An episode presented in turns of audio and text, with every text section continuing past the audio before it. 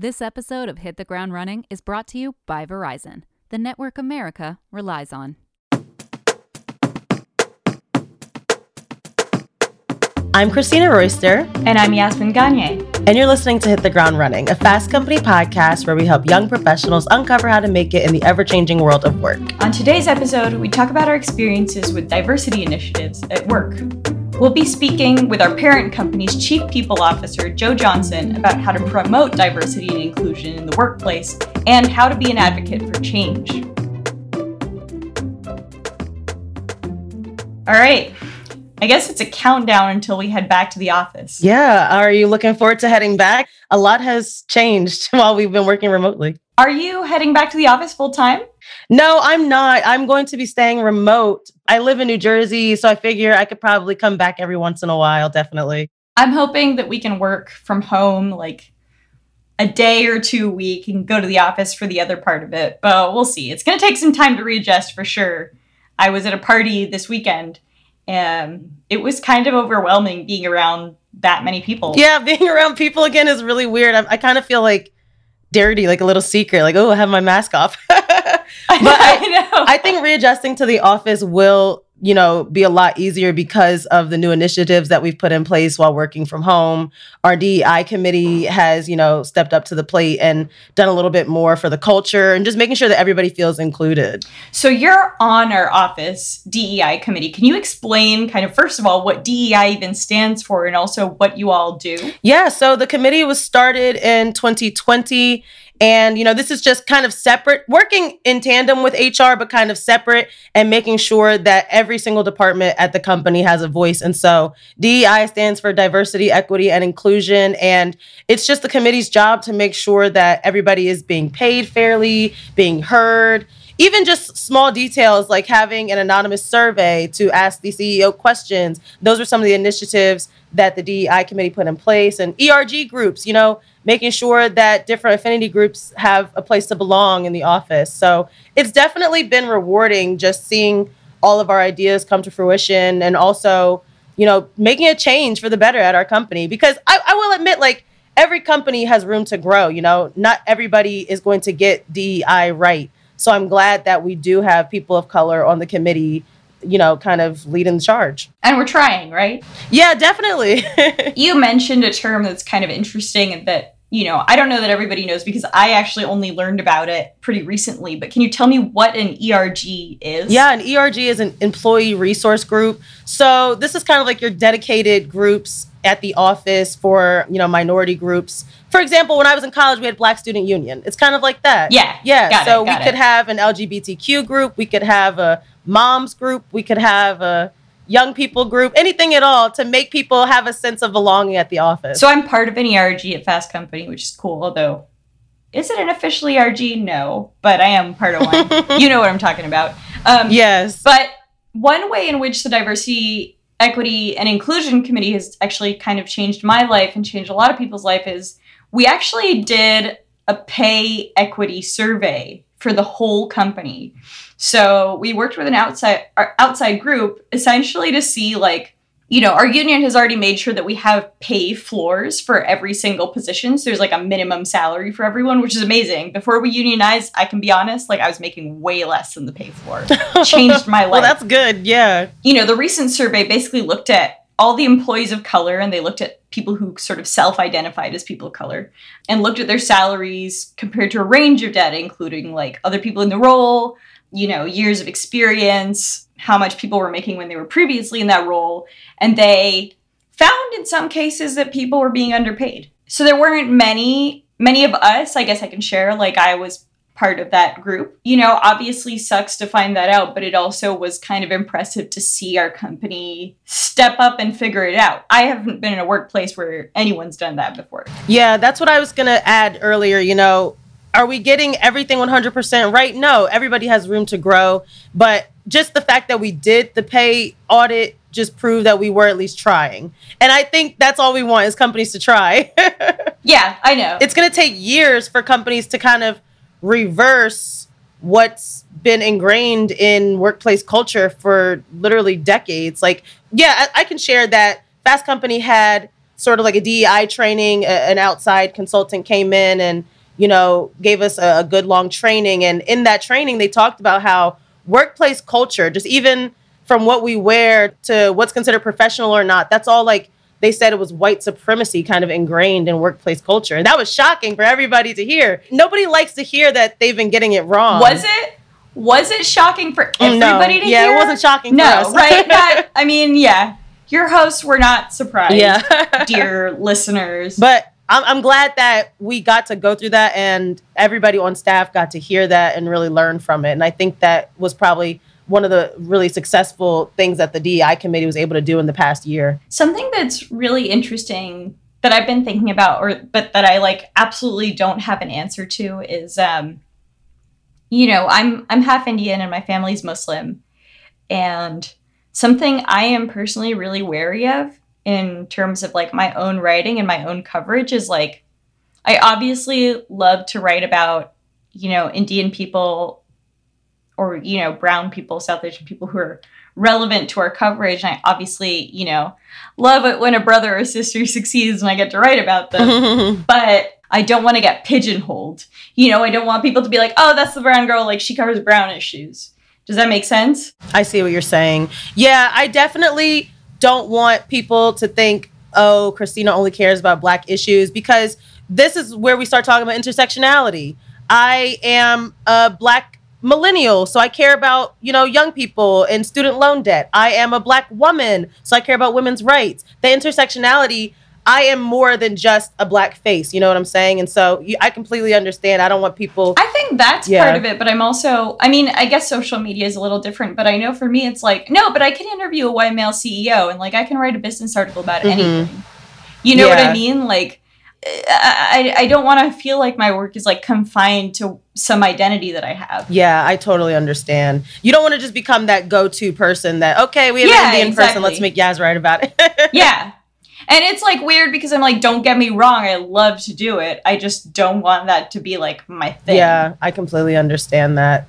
Like uh, the only time I've really ever written for Fast Company is I was really moved by the passing of Chadwick Boseman, so I wrote an article about it for Fast Company, and I don't know. I feel like that representation does matter because if I didn't step up to the plate and I didn't ask about it, maybe that article wouldn't have gotten written. You know, I mean, our coverage is pretty good, so it probably would have.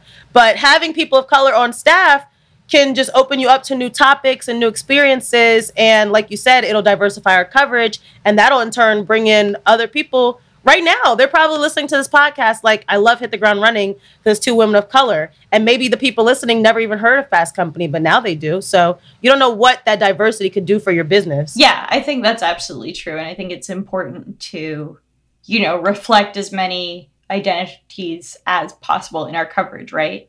Yeah, definitely. I'm curious, you know, you're someone who has been really outspoken. I mean, just in company meetings and kind of in general, and you've spoken one on one with our CEO. Like, I- I'm not like that. You know, I'm a junior employee, but like, I'm terrified of speaking up. That doesn't mean that I don't have like my own activism. I'm involved in our union, for example.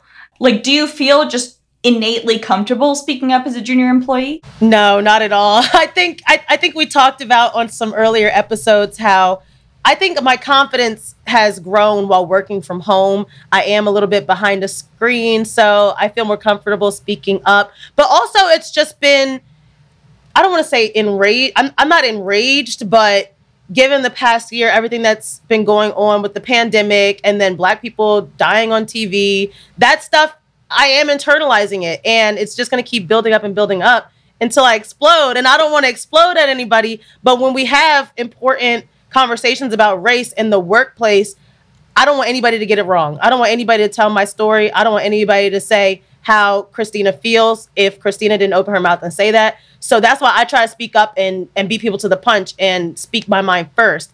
And I mean, I don't think it's a problem to share. We had a town hall and somebody did ask when protests are being aired on the TV, how would my colleagues of color like me to respond? And I unmuted myself and I spoke up and I said, I don't want to hear about how woke you are, how many books you've read and podcasts you've listened to. I just want to know that you're genuinely there for me and you're a true ally. And that was hard for me to speak up and tell a colleague in front of the whole company, but nobody else was stepping up to the plate. It was dead silent on that call. And I felt like if I don't say it, nobody will. So that's really what's been, you know, lighting a fire under me is like that thought. If I don't say it, nobody else will. And I don't, like you said, I don't want to speak for every black person, but I do feel like an obligation to like speak for my generation, speak for my people. So I get what you're saying. Something that I think we'll sort of touch on with Joe and something that he is partly responsible for instituting is we now have a forum where people can submit anonymous questions that our CEO can then address. And, and to me, that's been so important.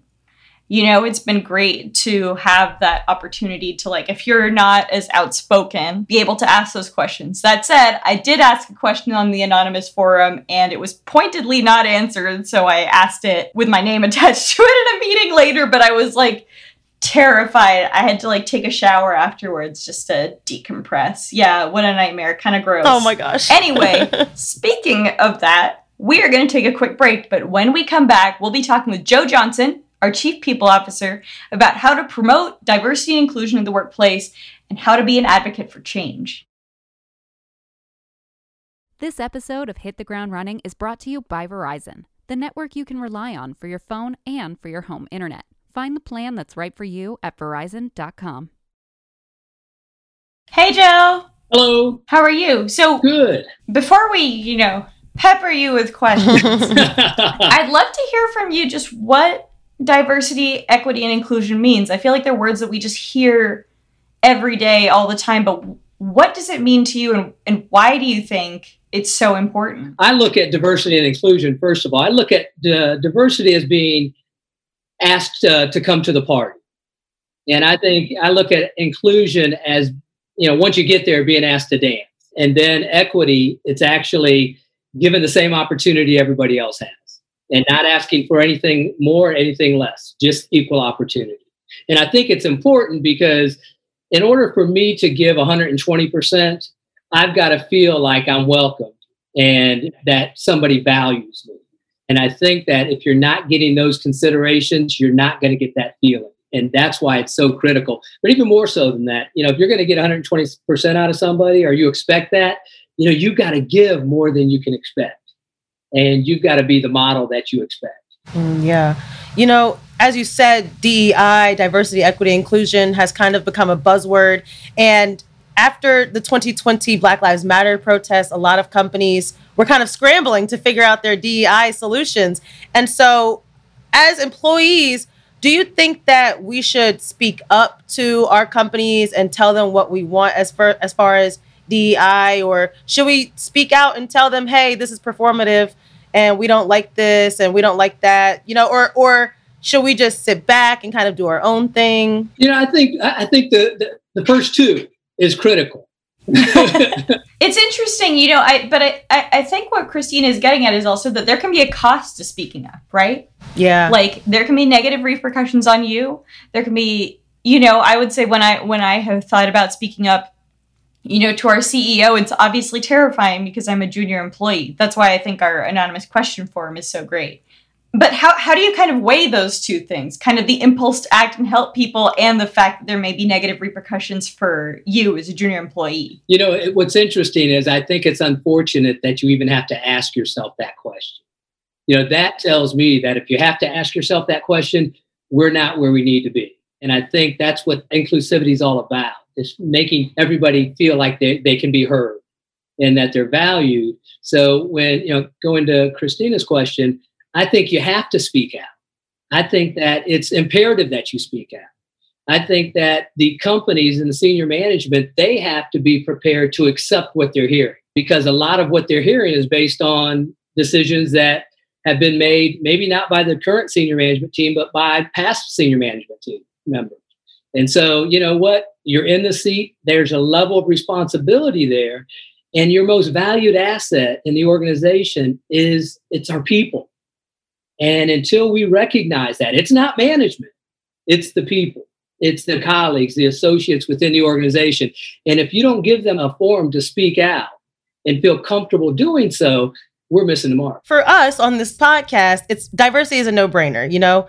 But other people seem to be afraid of diversity. It's been like a challenge for some people. And so, can you just kind of put yourself in those people's shoes and tell us why is diversity so hard for people to grasp? You know, I'm a person of color, so I cannot put myself in their shoes. Yeah. you know, it's just it just can't happen. Quite frankly, they can't put themselves in my shoes either. Yeah.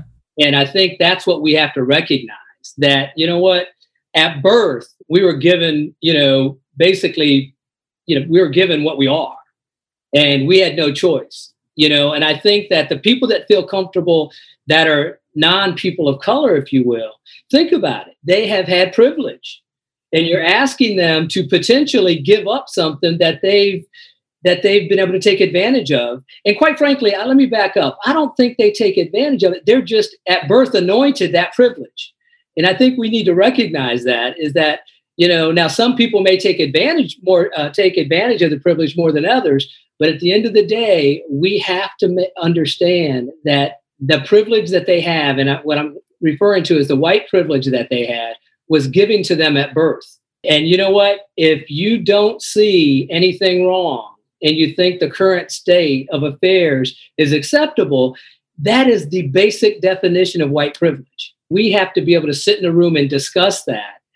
And we're not you know we don't have to be combative. We don't have to you know be aggressive. All we have to do is have a you know have a group of people that are willing to have that conversation. And when you have that conversation you're showing respect on both sides and that needs to happen. And quite frankly and unfortunately it doesn't happen in you know in a lot of organizations. You know i can see myself talking to a colleague who doesn't necessarily understand the importance of DEI and just getting really emotional, right? And I'm curious how we can advocate for DEI with colleagues who maybe don't understand the importance. Like, how do you enter that conversation? I think we have to be authentic and we have to understand our start point. You know, as a person of color, my start point is very different than a, a white male perspective. It's just the start point is different. So I think it's trying to, as let me back up, let me look at it from a senior management perspective. I think and I fully believe that in order to be effective in organizations today, senior managers have to move from manager role to leader role. And manager role is basically driven by task. You complete the task, you check it off, and you move on. Leader role is driven by people. And if you're an effective leader, you are engaged with your people and not just the people that look like you or not just the people that you feel comfortable with.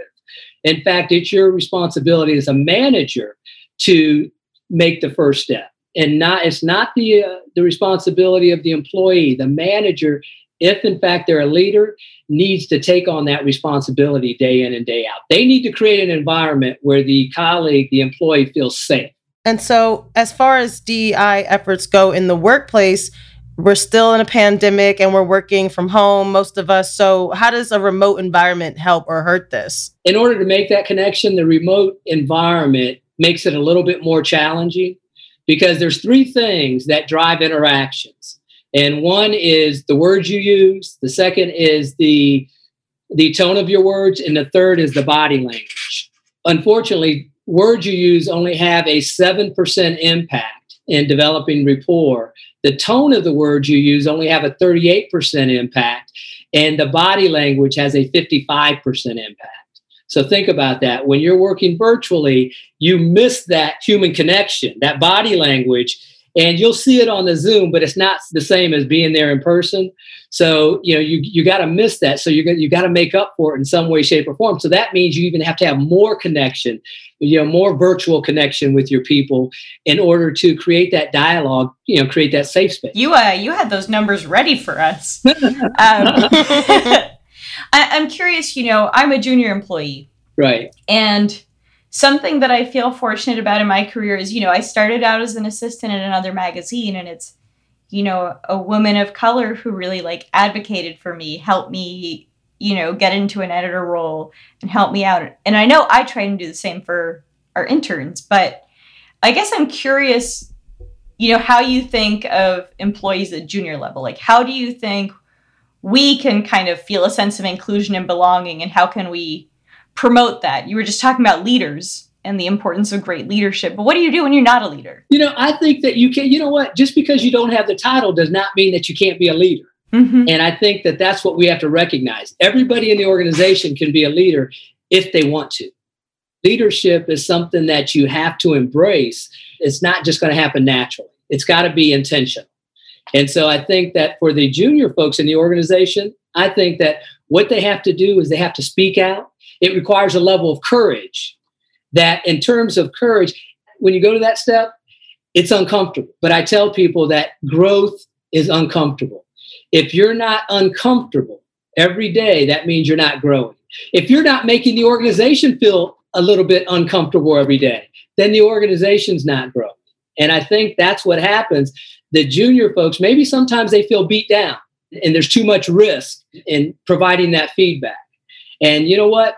It stopped. Two things happen. The employee's growth potentially stops and the organization's growth potentially stops. So I would just encourage every employee i don't care you know how new you are to the organization or how senior you are to the organization it's everybody's responsibility it's not just management's responsibility i would say that they have the initial responsibility for creating the environment but i think it's not only top down i think it's bottom up communication that has to take place and to your point yes the anonymous question platform is a start but let me tell you, that's just a start, and we've got a long way to go. Yeah. And, you know, we've been talking a lot about current employees and what's going on internally. But what about companies that are trying to hire diverse talent? How can companies start to attract diverse talent and really open up to that talent pool? Because I feel like that is a missed opportunity. Well, I think there's two things. I think that one of the things that I look at is I look at companies taking on DEI more from an optics perspective. You know, we're going to create it, but we really aren't serious about it. And and I think that a lot of companies did that after the the George Floyd incident. You would see, I mean, you would see every day, you know, there were job openings, opportunities for, you know, diversity, equity, and inclusion professionals. You know, and then you think about, it you step back and you say, are you serious about it? Or do you just want to say now you've hired a DEI specialist or a DEI consultant or a DEI uh, leader within your organization? Or are you actually going to make the change that you need to make? So I think that a lot of organizations are approaching DEI from an optics perspective. But when you peel back the onion, there's no measurements. There's no qualitative or quantitative measurements that uh, will indicate how well you're doing.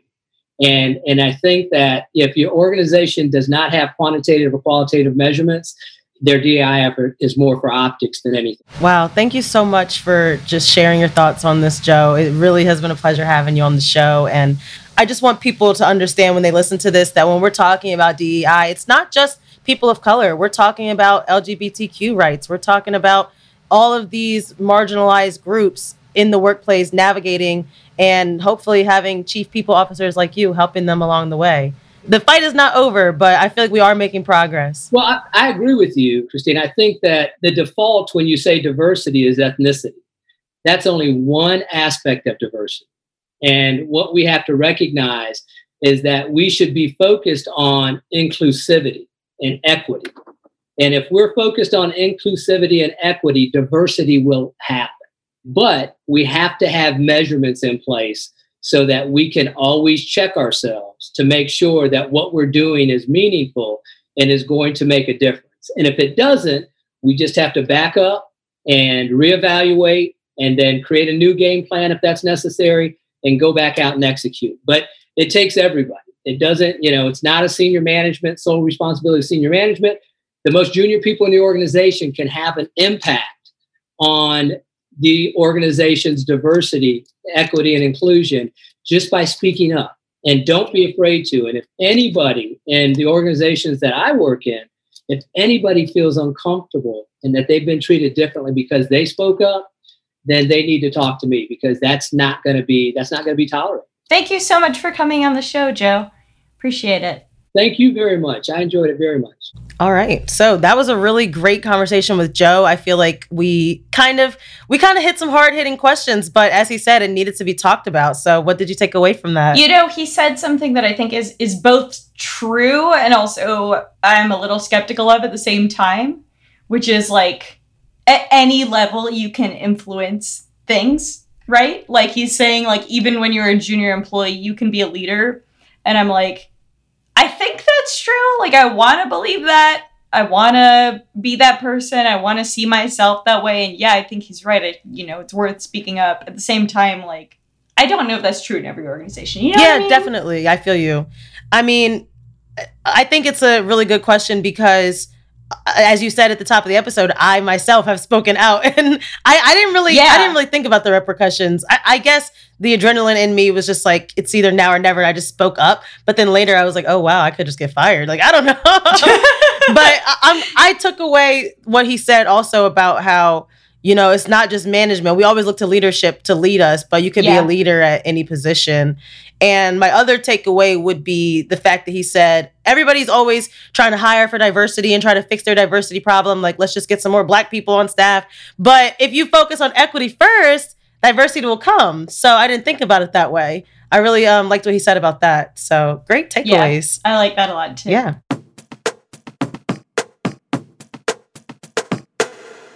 Christina, what have you been keeping tabs on this week? I am keeping tabs on a documentary. Mary J. Blige. Hopefully, everybody knows who she is. She's a world-renowned R&B singer. She has a new documentary that she executive produced about her life called My Life, and it's inspired by her second studio album that dropped in 1994. And she said that album really changed her life.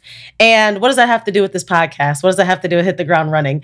This this documentary really opened my eyes to how influential you can be as an artist and as a creative person, whether it's through your writing, Yaz, or through this podcast. We're reaching people without even realizing it. And she was just so humble and gracious whenever she met a fan who said, Hey, your music really saved me from suicide or anything like that. You know, that documentary really touched me. It was a tearjerker and it's available on Amazon Prime if anybody's interested. And what are you keeping tabs on? I just finished this book called Empire of Pain about the Sacklers, which is the, the family responsible for the opioid crisis, essentially.